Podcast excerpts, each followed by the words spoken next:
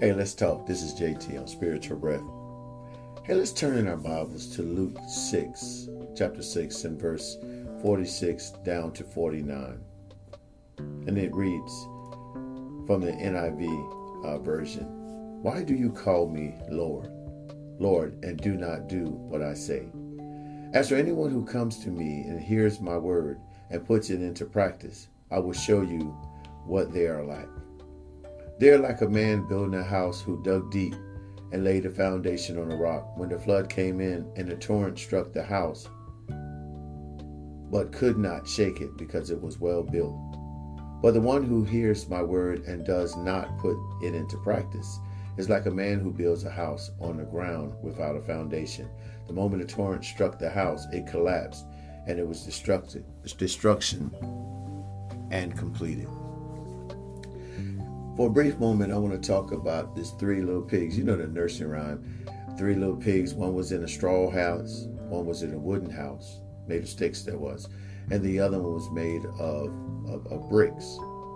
And both, all three accounts had one individual living in it. And you remember the nursery rhyme. The, the wolf came and he huffed and he puffed and he blew the house down.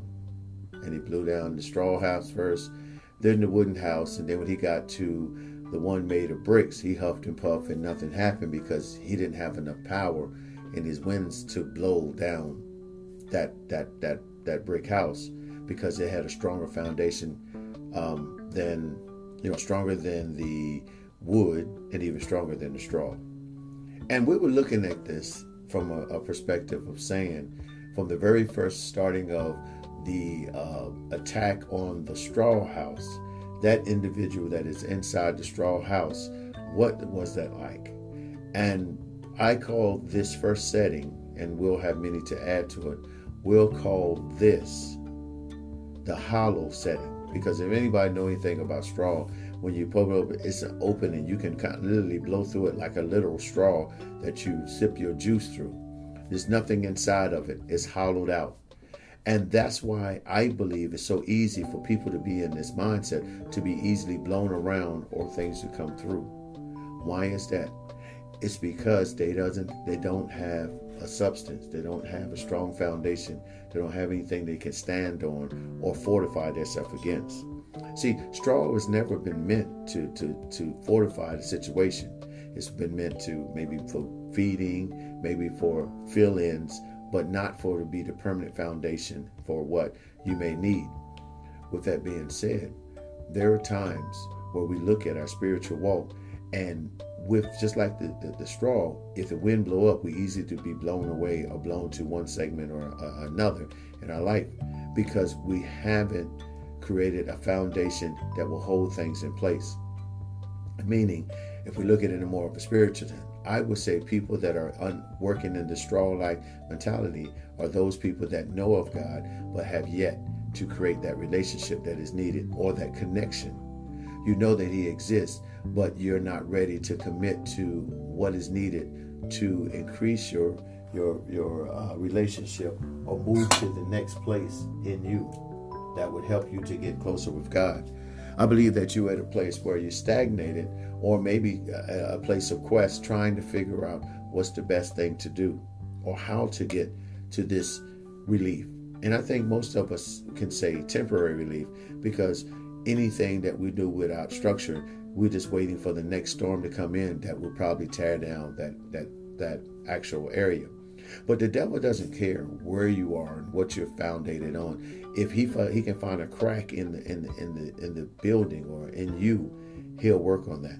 And one thing about a straw, no matter how you put it together, there's a way that water can penetrate or something can get in. Because if you put them side by side, there is still a gap there. There's still a space. When that space is just big enough to bring in doubt, fear, and maybe bring in confusion. A, a, a big enough gap to keep you separated from the very thing that you want. I mean, just think about it. The straw still has a, a, place where it does give you temporary coverage, but it doesn't it doesn't give you permanent structure. When as a Christian, when dealing with the obstacles of life, you know that the devil's going to come up or things are going to happen, and you need to have something to fall back on. Believe it or not, you do. If you don't solidify your relationship with God, you solidify it with the adversary because you're only going to fall back to what you're comfortable in or what you have proven to you that has worked. And nine times out of ten, if you're a child of God or, or claiming that you are, you're only dealing with God as He bless you. You're not going to get that substance that's going to keep you. Whereas with the adversary, he done kept you up to this point. So you're going to revert back to his ways if things get hard. So when the devil comes and knocks on the door and he puffs and he puffs and he begins to blow, if you don't have anything to fortify yourself against, he's going to blow open things in your life that you're going to have to address. And instead of you addressing it, you're going to run for cover. And that's what you see happening after he began to attack the, the straw house. The, the little pig had to run for a safer haven he ran for cover and he found covering to be in the next pig's house. We have to understand that no matter what you're doing, running away is not always the answer. Sometimes it's stopping and finding what's the root of the problem, what do I need to fix, and address it. But you can't address it if you don't take the time to get a full understanding of what's happening or where you can get your help from. We need to begin to analyze and, and evaluate our situation on a, on a better base where we can sit back and ask God to lead and guide us to that place. But it all starts with you establishing uh, a connection. You know, a lot of time people come to church and say, I'm saved. But there's a big margin between, or big space between save and salvation. There's a process that we want to avoid believe it or not.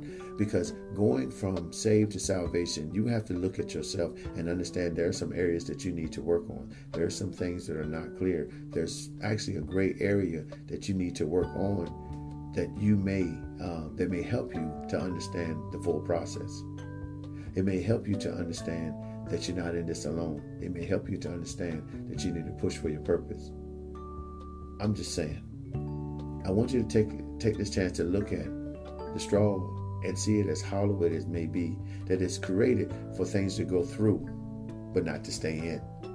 Why would you want to be in, in, in a situation where every day you have to find a way to try to keep that substance inside of it when you can get to a place where the sub- substance can be solidified and be rooted in? Let's work on establishing that relationship and connection with God where you know that if anything, you have him to fall back on. If anything else, you, you can lean to him and stop leaning to your own understanding. Maybe it's time now that we stop what we're doing and do a self evaluation and truly understand that there's some areas in our life that need to be connected. The relationship needs to be established, and we need to trust in the Holy Spirit to lead and guide and direct us.